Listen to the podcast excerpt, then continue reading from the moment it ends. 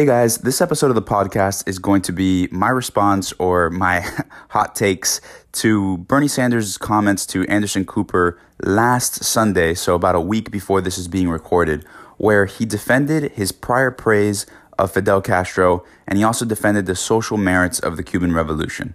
So this is mainly harkening back to a 1985 interview where Sanders was saying that Fidel Castro, after taking power in Cuba, transformed Cuban society. And then he goes on to also tout the laurels of, of the revolution. And so you'll see in the podcast, but I really break this up into two issues. And, and you'll see, I don't want to give too much away before we jump into the episode.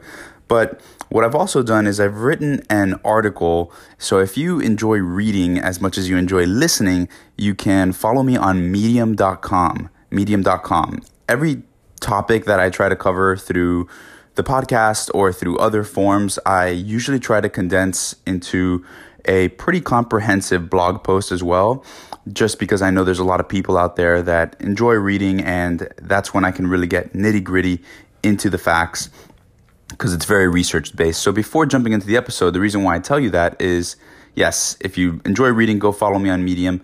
But also, I want to read you some statistics that have to do with the social merits of the Cuban Revolution that Bernie praised, and they are as follows. So, first, I want to talk about literacy really quick. So, in 1950, nearly a decade before Fidel's rise to power, Cuba boasted one of the highest literacy rates in Latin America, according to UNESCO. At nearly 78%, Cuba was on par with Costa Rica and Chile, two of the most successful countries in Latin America today that also currently boast nearly 100% literacy except without the loss of basic human freedoms, economic strife, and communist indoctrination. And then healthcare, um, that's another unfortunate reality as well, because if we look at the statistics before the revolution, let me just find them here. This is done by, so there's this researcher and a Cuba specialist named Carmelo Mesa-Lago at the University of Pittsburgh, and he's compiled this research that really paints a picture of Cuban healthcare prior to the revolution. And his research shows that Cuba actually led Latin America in low infant mortality through most of the 1950s. And Cuba also led nearly all countries in the region in life expectancy in 1959. And so, based on official statistics published by the Cuban government, which a lot of people say they're not credible because of the communist nature of the government, Life expectancy in Cuba today is essentially the same as it is in flourishing Costa Rica and Chile, to go back to those. And those are two countries that Cuba exceeded in life expectancy in 1960 by two years and seven years, respectively. So uh, the data really, it, it's not that the society needed to be completely overhauled to make the strides that it made. But really, what I'll argue in this episode is more so the big picture that the fruits of the revolution, the fruits of the Cuban Revolution are rotten because they basically don't serve the people that they were intended to serve. And so, basically, notwithstanding any of this stuff, there's still real problems with the merits of the revolution socially.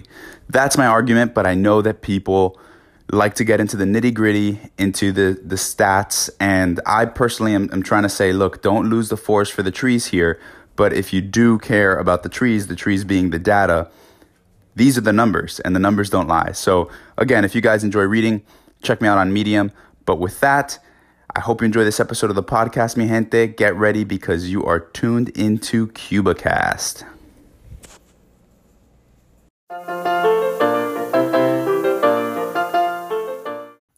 Alright, mi gente, what's up? You guys have been asking for it, so this episode is going to be all about Bernie Sanders' Sunday night interview on 60 Minutes where he defended his former praise of Fidel Castro, and he said that everything about the, revolu- the Cuban Revolution is not all bad. That was his uh, quote there. And so, although this is incredibly difficult to do, I'm to try to break these comments that he made up into two parts because one is really subjective and the other is objective and can be assessed more objectively. The first thing we have is Bernie Sanders' praise for Fidel Castro. You know, he went on to tell Anderson Cooper in the interview that he does not support murderous dictators like Kim Jong Un and that Putin is not a friend. But he did not say these things about Fidel. It's known that he uh, really admires Fidel, idolizes Fidel, and um, you know, again, this is the subjective part, but here's my opinion on it. I think that any support for an authoritarian, narcissistic dictator like Fidel Castro is completely reprehensible. This is a guy who um, murdered innocent people, fusilaban la gente after the it was revolutionary justice, and they would line them up, firing squads would shoot people. Um, you know, this was a guy that really only cared about himself and wanted to just plunder Cuba. He there's you know countless human rights abuses, other thousands of other dissidents jailed. Uh, he reneged on so many promises. He withheld free elections. So if you're praising this guy in this is number one, this is a as a Democratic presidential candidate. This is completely disrespectful to the million and a half Cubans that live in Florida, which is a state that you're trying to win. And uh, so it, it just looks bad. And honestly, I, I, I think it's reprehensible. And again, this is a subjective part. So uh, sounds repetitive, but there's really not much that I can say here. The other part is that he defended the social merits of the Cuban Revolution. So this ties into another theme that I write about frequently, which is that the fruits of the Cuban Revolution are rotten.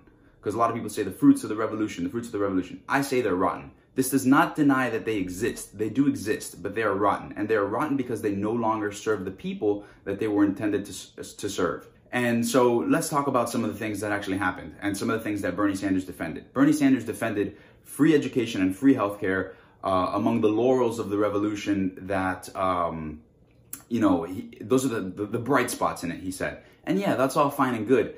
But when you look at it, I, I don't even want to get bogged down in the details of how Cuba's literacy rate was pretty high compared to a lot of other countries before the revolution and then how it was almost 100% after or how Castro could have used the you know he shut down private schools and it, a lot of people say that he used the literacy campaign just as a tool to brainwash people because uh, that came with a lot of revolutionary education and so it was a little one-sided in that way. But just to get beyond all that i wrote an article called havana versus la habana of the two realities that exist within cuba and it's where i first talk about the fruits of the cuban revolution being rotten what I mean is that these fruits are not serving the people anymore. So basically, what's the point of having a population that is very well educated and everybody has free, albeit very poor quality healthcare because when it's free, the quality is going to suffer. You know, price goes down, quality suffers.